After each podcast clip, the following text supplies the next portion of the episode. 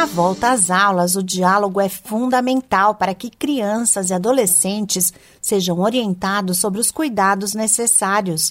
Em algumas escolas, os alunos já participam das atividades presencialmente de forma intercalada com medidas de prevenção ao coronavírus. Receber os estudantes em pequenos grupos contribui para que a readaptação ao ambiente escolar ocorra de forma gradativa e com segurança. Olá, eu sou a Sig Eichmeier e no Saúde e Bem-Estar de hoje converso com a educadora e pedagoga Andréa Deis sobre os desafios na volta às aulas presenciais.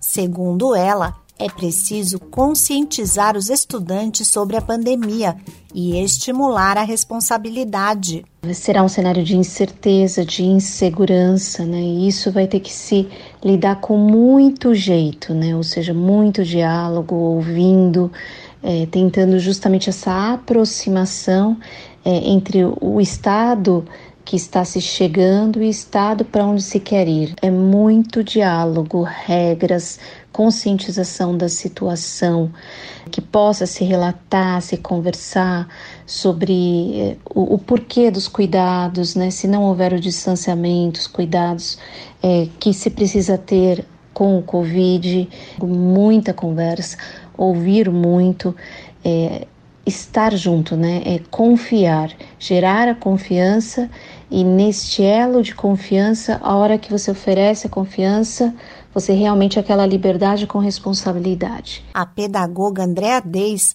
destaca a importância da retomada das atividades para a saúde emocional. E existe um risco muito grande do prejuízo emocional com que as crianças, adolescentes e até adultos que tinham esse, né, que tinham projetos, que tinham sonhos, que tinham desejos, esses projetos, esses sonhos, esses desejos foram interrompidos de uma forma muito brusca, né? É não desejada, não esperada.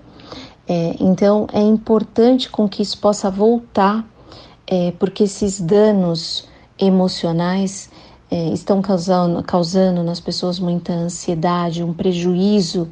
Esse distanciamento tem causado esse prejuízo emocional nos relacionamentos, desde familiares a, a casais, a, a relacionamento é, entre, entre os amigos, entre as crianças. É importante esse relacionamento para que eles sintam seguros, eles ouçam o que está acontecendo também.